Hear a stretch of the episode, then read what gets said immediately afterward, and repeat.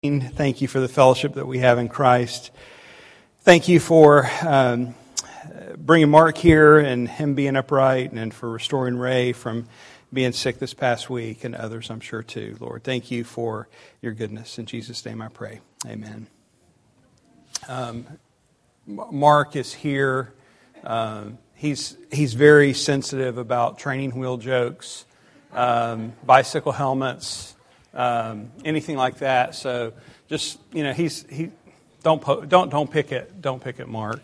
Just give him give him some slack. Uh, well, good morning. Um, we are in, in our Sunday school series. We're we're looking at doubt and assurance. And over the past few weeks, we have focused mostly on the topic of doubt. We've looked at the ways that we do doubt uh, and how we are to kind of wrestle through our doubts or overcome our doubts or fight our doubts or whatever the language is that we want to use. Um, but the objective of overcoming doubt or fighting through doubt is, of course, assurance, that we might be sure in our faith. And it's good to remember that assurance is a journey, not a destination. And I don't mean some deep philosophical thing by that, but rather that even if, if we're assured this morning and we, we, we don't have doubts, there's still room to grow. We don't, we don't ever stop growing in our assurance. Uh, there's a greater awareness of what Christ has done for us, who he is, what he's accomplished, uh, all that that means for us. Assurance can mean a number of things broadly what we believe about Scripture, what we believe about God, what we believe about our world, and, and so forth. Uh, but it's most specifically when we talk about it about our salvation. And so that's what we're going uh, to look at. But you can't divorce all those things from assurance of salvation.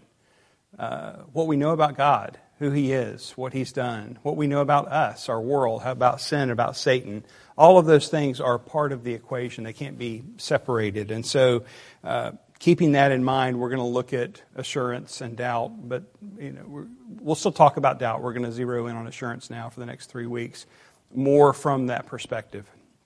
Uh, and uh, uh, coming at it from, uh, from different angles. So today I want to begin by looking through the lens of redemptive history. And part of my reason for starting here is because of what we did in the fall. If you were with us in the fall, we uh, looked at how we can understand Scripture through the lens of redemptive history. So I thought that might be familiar to us in some ways. Uh, the paradigm creation, fall, redemption, restoration.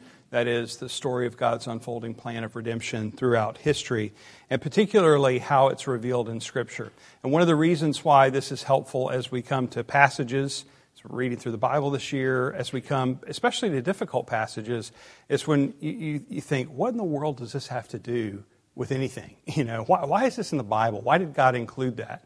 And part of understanding that creation, fall, redemption, restoration uh, paradigm is seeing how pieces of the puzzle fit into place.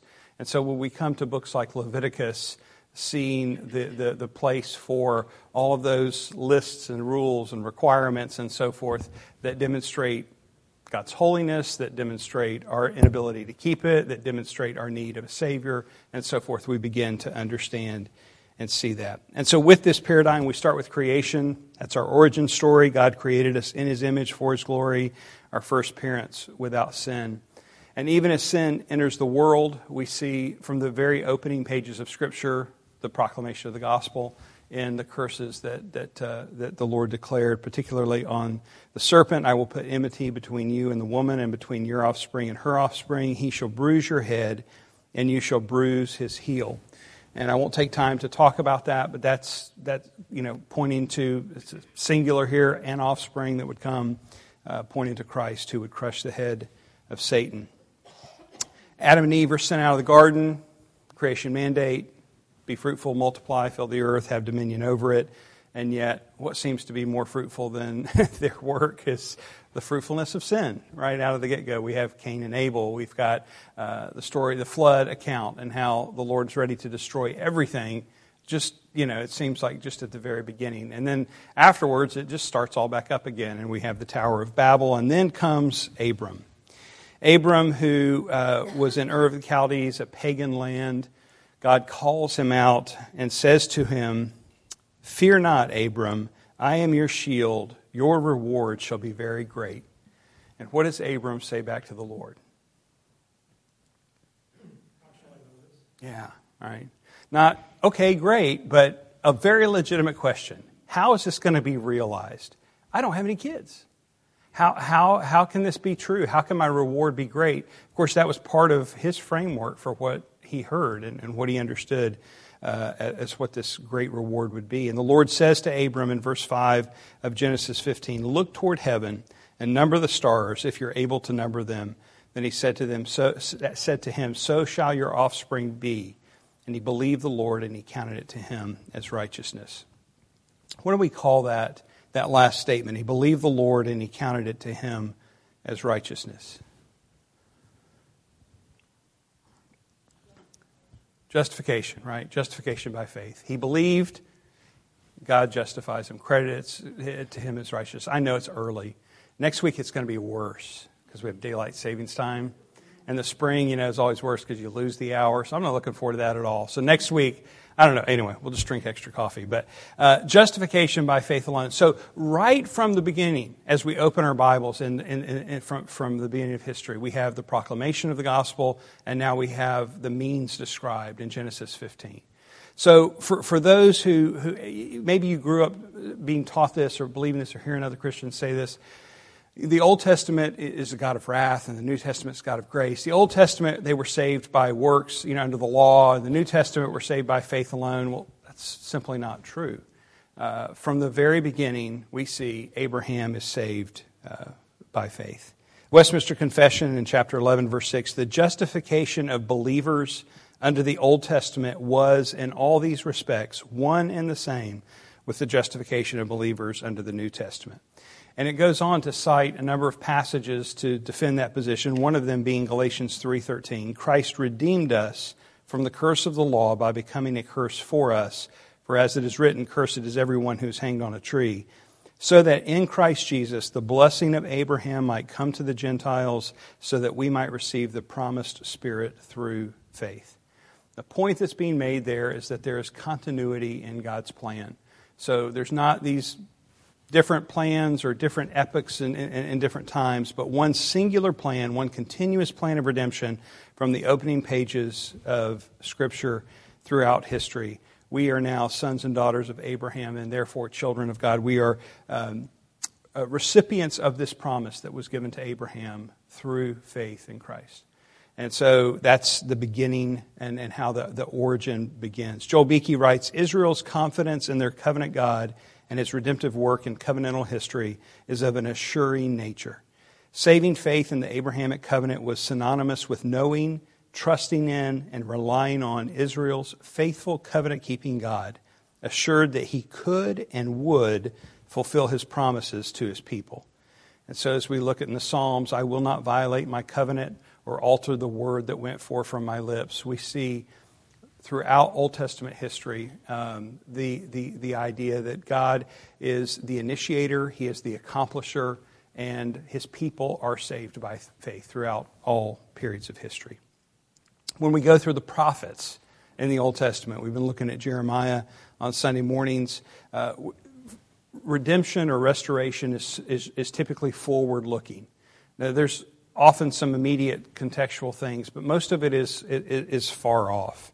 And actually, most of what the prophets have to say is judgment. So even the restoration kind of stuff, it seems to be uh, minor. But yet, as we've seen through Jeremiah, it is, you know, peppered out through through the through the entire uh, message or throughout the messages. But we see it most clearly, and I'm using Jeremiah as an example because that's where we've been. We could see this in other prophets as well. But I use Jeremiah. We see it really, uh, especially in chapter 31. Behold, the days are coming, declares the Lord, when I will make a new covenant, not like the new covenant, or not like the covenant that I made with their fathers. I will put my law within them, and I will write it on their hearts, and I will be their God, and they shall be my people. For they shall all know me from the least of them to the greatest, declares the Lord. For I will forgive their iniquity, and I will remember their sin no more. And so the hope then that's put forth in the prophets is the destiny of God's people. You will be my people, and I will be your God. That's the worldview that the people of God were to have.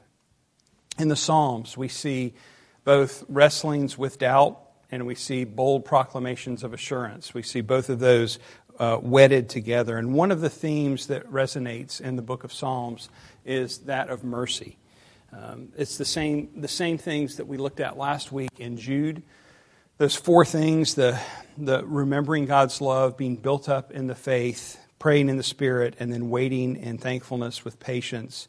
Um, to see, uh, remembering with thankfulness rather, to see all that God has done for us. All those four things are seen throughout the Psalms. And so that same paradigm is demonstrated, demonstrated there. We also see what we looked at last week in the Psalms that God is merciful uh, to those who doubt. In the New Testament, Hebrews 11 recounts all of the Old Testament saints who were commended for their faith. And we see in that list all of the all stars of the faith, Abraham and Sarah, but then we see some unexpected ones in the list. You know, we see Rahab there as well. And then in the words that follow the, that accounting of those who were justified, justified by faith, we read, Therefore, since we are surrounded by so great a cloud of witnesses, let us lay aside every weight and sin which clings so closely, and let us run with endurance the race that is set before us, looking to Jesus, the founder and perfecter of our faith who for the joy that was set before him endured the cross, despising the shame, and is seated at the right hand of the throne of God.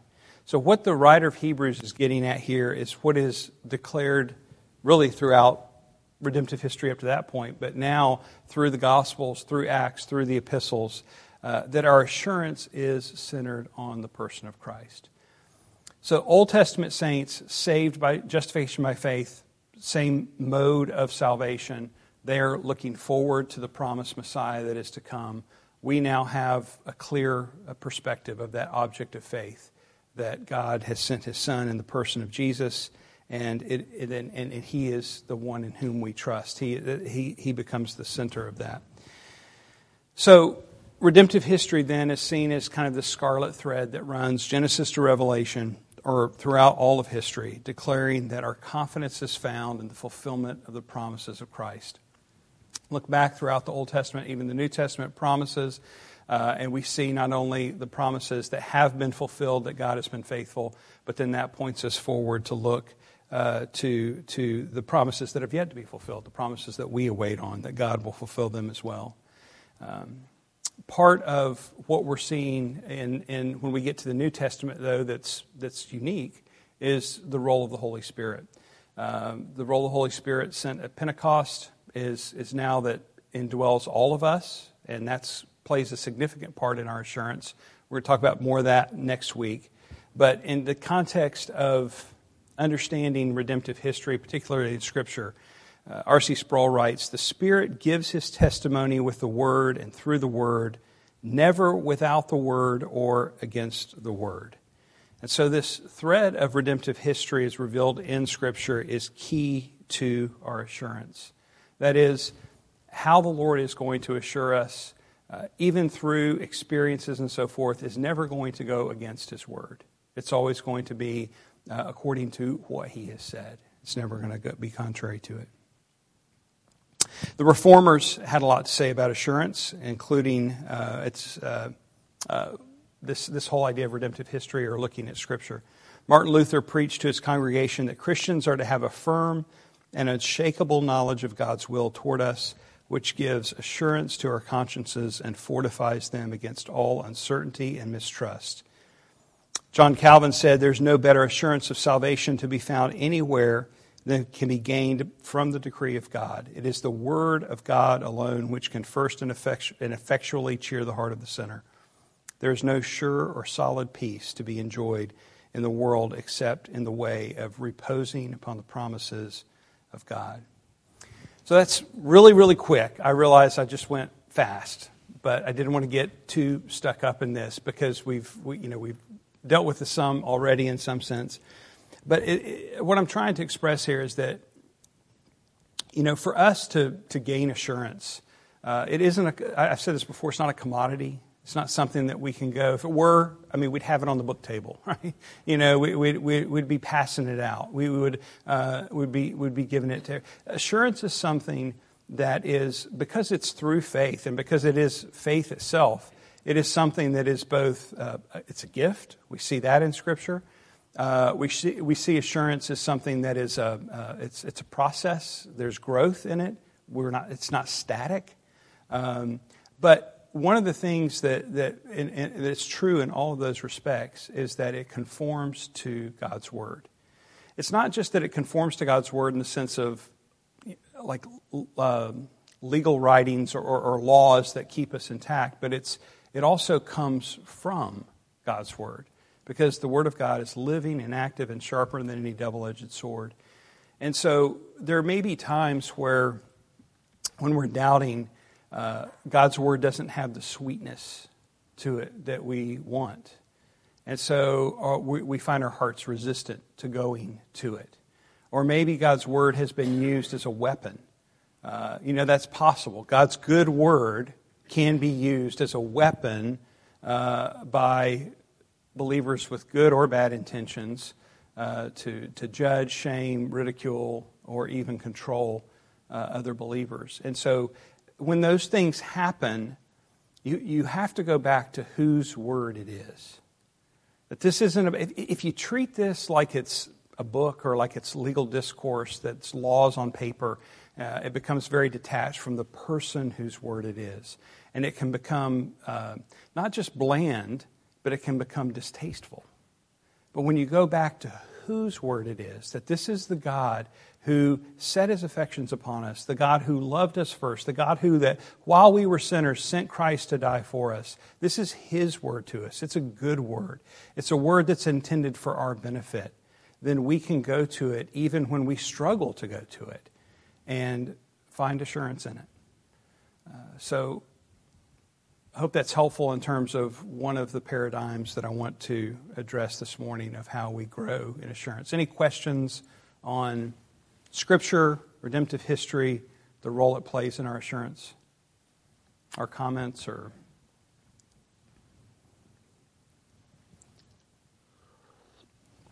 some of you guys have that look like you just flew through that and my brain's still trying to get coffee in it. Um, all right, so the next thing I want to uh, the next thing I want to talk about um, is uh, so if we look at Scripture as as as the foundation, the bedrock. Um, one of the other kind of angles that we can come at this at are theological frameworks that we can look at to strengthen our assurance that are uh, that flow out or distill or are distilled from Scripture. So, one example of a theological framework would be the five solas uh, that came out of the Reformation. The five solas are uh, begin with sola scriptura, which is what we've just been talking about. So we don't really need to talk about it. Scripture alone. Um, that is the source of the truth that it, God has revealed in His Word. Is the foundation for not just what we know, uh, but it's it's our confidence in our salvation. So when we have experiences, it doesn't mean that our experiences can't speak to our assurance, but only so far as they conform to God's word. And so this is why, where you know subjective experiences can be tricky, um, uh, because they're subjective, right? We all have different experiences; they mean different things to us. Um, if we rely on our experiences alone, however, uh, they they can be fickle Uh, and so, if we're drawing our assurance from our experience, be it a kind of a revivalistic type of thing that we had where we felt strong, we felt warm. But this is the summer Christian summer camp. For anybody that went to Christian summer camp, it's that kind of experience, right? You go, you're on fire, you want to, you know, you want to change the world, and then a week later you come back and it's just the fire just is kind of gone. Um, it doesn't mean that that's not helpful and purposeful in terms of the experience itself, but our assurance can't be based on that experience. Uh, the same is true even just for w- weekly worship. If we come and it, it, part of what, what, we experience is this recharging, this refocusing, this reorienting that comes through corporate worship. But it isn't the experience alone and where we find our assurance, but the experience as it conforms to God's revealed will in Scripture. And so, where we uh, come to, to, to worship, it's in conformity with God's Word. Uh, yeah, we're strengthened by that. We thank God for it. Um, when we walk in obedience and conformity to God's Word, we, we thank God for the, the, the, the fact that that reveals the Spirit's work in our lives. Right? We recognize that our obedience is not in our own power and strength. And so we come back to Scripture again and again. Uh, Spurgeon has this quote that I've come across a few times in, in, in my studies for this, and he says, when people wanted to know if they were of the elect, he would answer, If you are worried about it, then you are. And uh, that's been requoted a number of times, but that's as, as far, I'm sure he's not, probably not the first who said it, but maybe the most well known. But I think that's really helpful as we come to Scripture that if our concern is that we know that we're assured and we, we come there, even the concern itself is evidence of the Spirit's work. So we come to the Bible, that's, that's central, that's key, that's foundational, sola scriptura. Uh, sola fide, faith alone. Again, we looked at Abraham this morning. He's justified by faith, credited uh, with the righteousness of God when he believed, and he is saved. And so, in our, in our sense, if our works are any part of our salvation, then we're going to be forever caught in a cycle of doubt. If our works were uh, to, to be um, meritorious, what will we always be wondering? I saw you. Uh, isn't enough? Isn't enough? It's almost, you know, I did this, this, and this, but was it enough? Um, our assurance is not found in our faith. Our assurance is found in the object of our faith. Yeah, except we also have a hymn and a hymnal called Blessed Assurance, Jesus is Mine. That's right. That's right. So the point there is that the assurance is not in how we feel, it's not in the subjective experience, it's not even the fact that we have faith itself, it's in the object of our faith. Uh, and um, um, we come back to the person and the work of Christ again and again. Faith alone. Uh, grace alone is the third, sola gratia. Uh, and it's similar to, to faith alone that if our, our merit were something that could be earned, it would not be grace at all. And so it's the idea that we come with empty hands. We don't come a leg up on someone else because we've done this or we were born into this family or we knew this.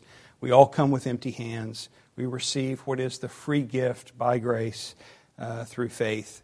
And then as we walk with Christ, that grace becomes magnified in our lives. One of the benefits of assurance is not only does as it grows is it a is it a comfort to us, but then it becomes a magnification of, of the grace of God to others as well.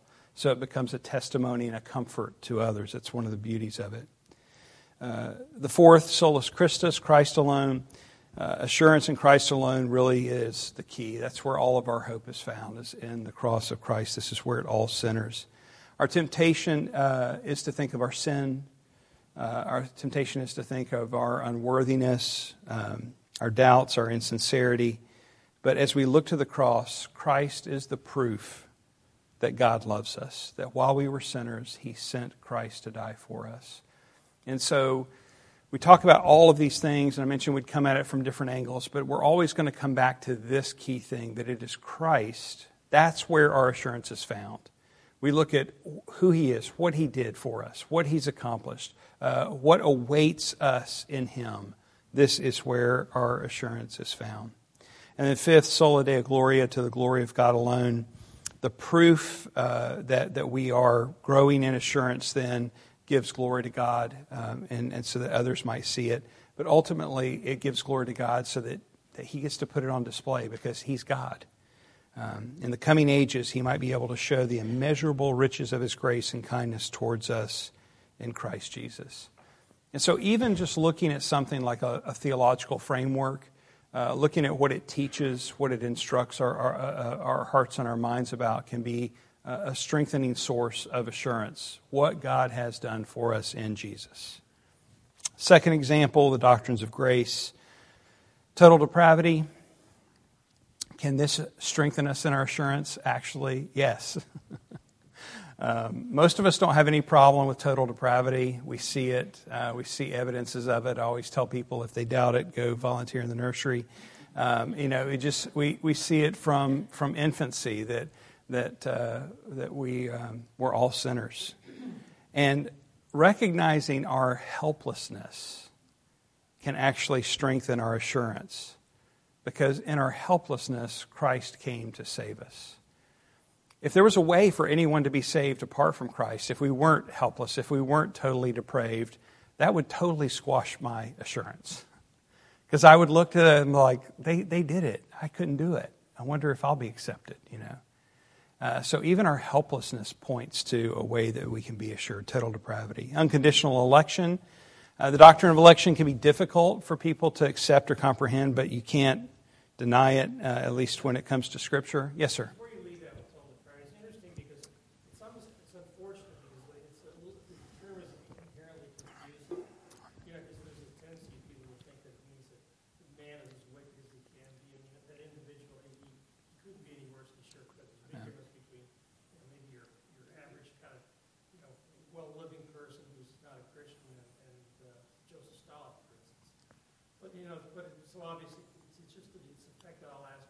Mm-hmm. And, and that itself, just like you're bringing out, is absolutely essential. Yeah. Because you know, I, I see these ads on television. I see, I see Frank Grant, wonderful Christian man. Mm. But I think your Arminianism is just, it's just such a horrible flaw. Mm. It's the greatest prayer in your no, mm-hmm. Yeah. Yeah, it really is key to understand that, that because the, the, the, problem with thinking that total depravity is, is, it means that I'm as bad as I can be is that we can always find someone we think is worse.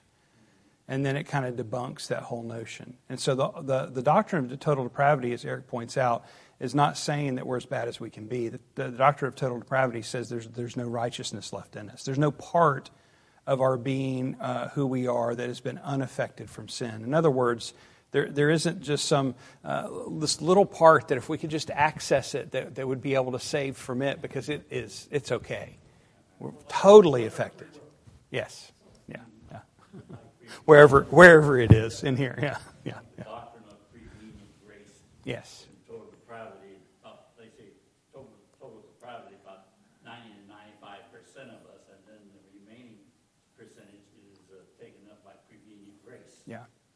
The thing with that I've always thought of is it sounds really nice to think that there's only 5%, you know, uh, but but we all know our own hearts.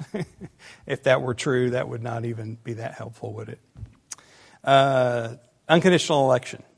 So the beauty of our election is the fact that, uh, or, or, because of the beauty of our election, can actually be a source of our strength, as we see uh, in, in Scripture that even as he chose us in him before the foundation of the world, that we should be holy and blameless before him. In love, he predestined us for adoption to himself as sons through Jesus Christ, according to the purpose of his will, to the praise of his glorious grace. Those three verses in Ephesians 1, we could take a whole lesson, if not more, and talk about all of this. So if you've ever been in a, in a church or a Bible study that has you know, taught through just word by word, you realize there's so much here um, that, that we could take and unpack. Uh, but but it's, it's the whole, uh, to, to, me, there's a beauty in this that, that what God has done for us in Christ Jesus for his glory, uh, you know, it, it, it is, is, is absolutely beautiful that he didn't just, you know, spin up the clock and set it down and say, I hope they figure it out. But he intervenes and he draws us to himself and he saves us. Jesus said in John 15, 16, You did not choose me, but I chose you. And that can be of great comfort to us as believers. Now, I realize that that doesn't deal with the fact of what if I'm not chosen? And that's, that's another question we'll look at. Uh, but but, but it's, it's the whole idea of, I, I go, go back to Spurgeon, if you're worried about it, then you are. Um, that's not Bible, by the way. But I do think that, that, that, what Spurgeon is getting at is, is something that we all recognize is, is really essential. That if I were not uh, a child of God, I wouldn't be concerned about it, I wouldn't be losing sleep over it, and so forth. And so there's evidence of God's grace even in that concern over my salvation. Limited atonement, another doctrine that's difficult for some to grasp, and yet we read Jesus say, This is the will of him who sent me that I should lose nothing of all that he has given me, but raise it up on the last day. And in that is great assurance that he laid down his life for his sheep so that, that he would lose none is very assuring. So, what he's saying here in John 6 is that the Father had already determined, we know this from Ephesians 1 and other passages as well, that for the foundations of the world, the Father has already elected but here Jesus says it while he's on earth in ministry, saying, The ones that the Father, uh, the will of him who sent me, is that I should lose nothing. And again, we go back to that Sproul quote how much is left from nothing? How much will Jesus lose? Nothing. So, will he lose you? Will he let you go? No. Irresistible grace. I think again, Jesus says, My sheep hear my voice, and I know them, and they follow me. I give them eternal life, and they will never perish. No one will snatch them out of my hand. So, even in irresistible grace, we see an assurance that his sheep are known by him, that they hear his voice. You see in that irresistible grace, the following of him, they follow him. And just as surely as they follow him, he says, No one will separate them from me or snatch them from me. So, who's going to snatch you from the hands of Jesus? No one. What's left? Nothing. Okay? So we come back to that again and again. Perseverance of the saints, the fact that no one can snatch us out of his hand, also points to perseverance. Just as we work out our faith in fear and trembling, for it is God who works in us, so we can be confident with Paul, who wrote, And I am sure of this, that he who began a good work in you will bring it to completion at the day of Jesus Christ. So, if no one can snatch me out of my hand, if God never lies, He keeps all of His promises, then I can be confident that He will bring to completion the work that He started. What about if I do this? What about if I think this? What about if this happens to me? No. In all of these things, nothing can separate us from the love of God. So, you know, whatever it is, the obstacle that we're up against in that moment of doubt, we look back to the fact that God keeps all of his promises. And so we know that he will carry us to the end. So that's a brief overview of two uh, theological frameworks. Uh, my point of, of, giving these to you is not to say that these are a magic pill, that if you just kind of look at these, uh, you know, five solas or, or, or five doctrines of grace, that you will have full assurance, but rather that we these are ways that we can be thoughtful. This is why we, are, we stick our noses in Scripture. This is why we study. This is why we read. This is why we grow. That we're thoughtful before the doubts arise. Today may be a, doubt, a day when, when doubts are few, or if any, and we feel strong and we're together with God's people, and so we're not really doubting. But tomorrow's another story. And there may be things that happen, or we just may wake up in kind of a fog of, of, of despair, or whatever the reason is. But if we've been mindful of the truths of God, if we've been strengthened in them, then they are more readily available to us, so to speak, uh, when we walk and face doubt. So whether we suffer or sin, whether we hear something, something from uh, someone else that seems to be in conflict with our faith, we are, you know, we've been prepared. We've thought through these things. So it might be a verse or a passage one day. It might be a theological framework another. It might be a hymn, like Ray mentioned, uh, that's, that's dense with truth, uh, that, uh, that assures us and affirms what God has done to us. Various things that come to mind to remind us that nothing will separate us from His love. I want to close. We have just a couple minutes left. I want to close uh, by going back to the Psalms. And one of the things that has uh, just come to my mind a number of times. It, it doesn't, uh, it kind of fits. It, it all fits, right? We're talking about doubt and assurance, but um, I'm sticking it here because I, I don't want to forget to say this.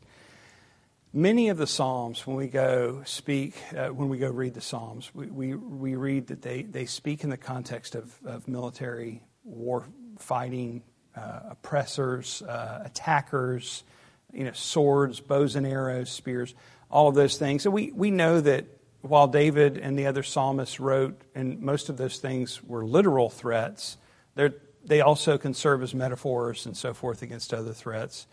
Um, but it's still hard to relate to at times.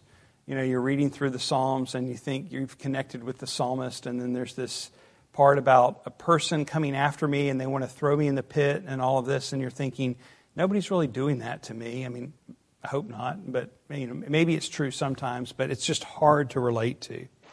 Um, but one of the things that's, uh, that's an overwhelming theme in the Psalms is fear. And if we think about doubt and assurance, we recognize that often our doubts are accompanied by fear. We're afraid that God doesn't love us. We're afraid that we aren't saved. We're afraid that our sins have somehow separated us from the love of God, that we've just done that one thing too many times, or we've just done that one thing that was too bad. We're afraid that we're not strong enough, that we don't have enough faith, or that we're not worthy. And so, as we face such fears, consider reading through the lens, uh, this lens in Psalm, by plugging in in the place of these military figures are doubts. Because doubts can often be our attackers. They can be what comes after us. Um, and so, as we read, for example, Psalm 56 Be gracious to me, O God, for man tramples on me. Maybe it's not a person who's trampling on you, but maybe there is a doubt that tramples you. All day long, an, an attacker oppresses me. My enemies trample on me all day long, for many attack me proudly. When I am afraid, I put my trust in you. In God, whose word I praise. In God I trust. I shall not be afraid. What can flesh do to me? And so, even how we approach the psalm, this is a prayer, and this is a this is a prayer from the Psalms that we can we can pray, uh, plugging in and, instead of if it's not people that are coming after you, and maybe that is true sometimes, but it's often it's often stuff inside of our hearts that we are asking God to protect us from, to deliver us from, to to uh, to save us from. And so we can take a, a prayer like this, Psalm 56, and pray it back.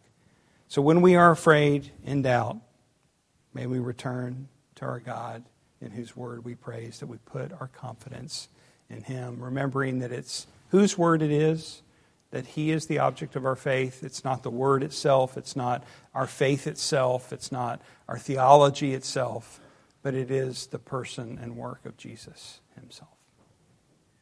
Any questions, comments, thoughts? Yes, sir.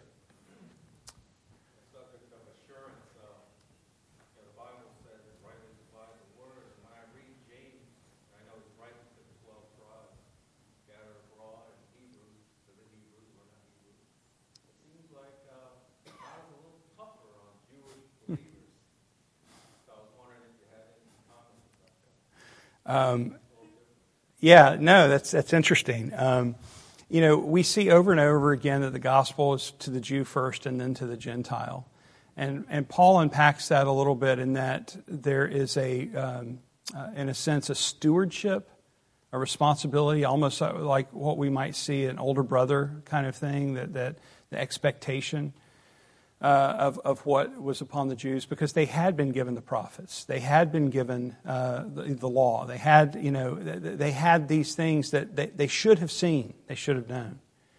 Um, so, is, is there a, um, a sense that, that, they, that he's tougher? From a human perspective, I could see that, that yeah, I, that's, that's understandable. But from you know, from a bigger picture, is there, does that mean that there's something greater that they must overcome? Um, I don't know if I would go that far. Uh, in other words, like, the, is there anything that they have to do? I mean, at the end of the day, a Jew and a Gentile saved by grace alone, through faith alone, in Christ alone.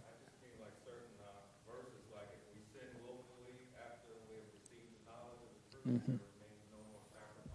Yeah, yeah. No, and, and, when you know when you um, uh, is that uh, Hebrews 6? Is that where that is? 10, okay.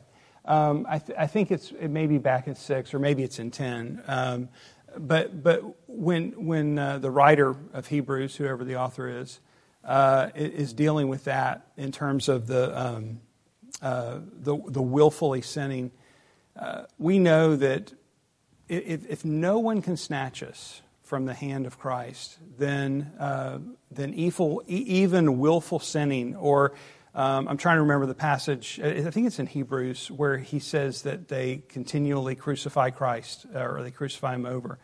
Uh, if, if it's true that no one can snatch us from his hand, then it's true that, that we can't out sin it. And so that category then has to be reserved for those who were never believers at all. And that's one of the things that we sometimes we forget when we come to Scripture is that these epistles and these letters were being written to uh, well, and, and, are written to, I mean, you could say the church universal in our day or the church visible. Um, the church visible or the church, you know, not universal, but the church visible is everybody who gathers, who identifies as a Christian. But we know everyone who calls themselves a Christian isn't a Christian.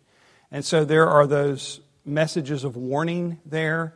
Not that we can lose our salvation. I, I wouldn't, I, I, couldn't go that far uh, to say that, that that's what uh, Hebrews or, or James gets to.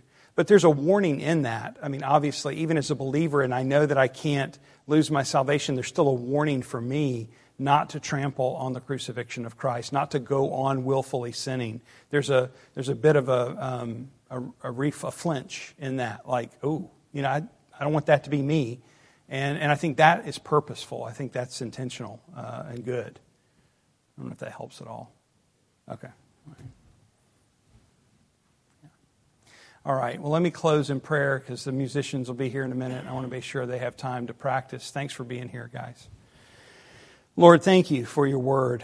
That as we look throughout redemptive history, we see not just examples of, uh, of those who trusted you, um, those are good and helpful, but we see the fact that you have, you're consistent, that you um, you, you've saved your people the same way throughout history.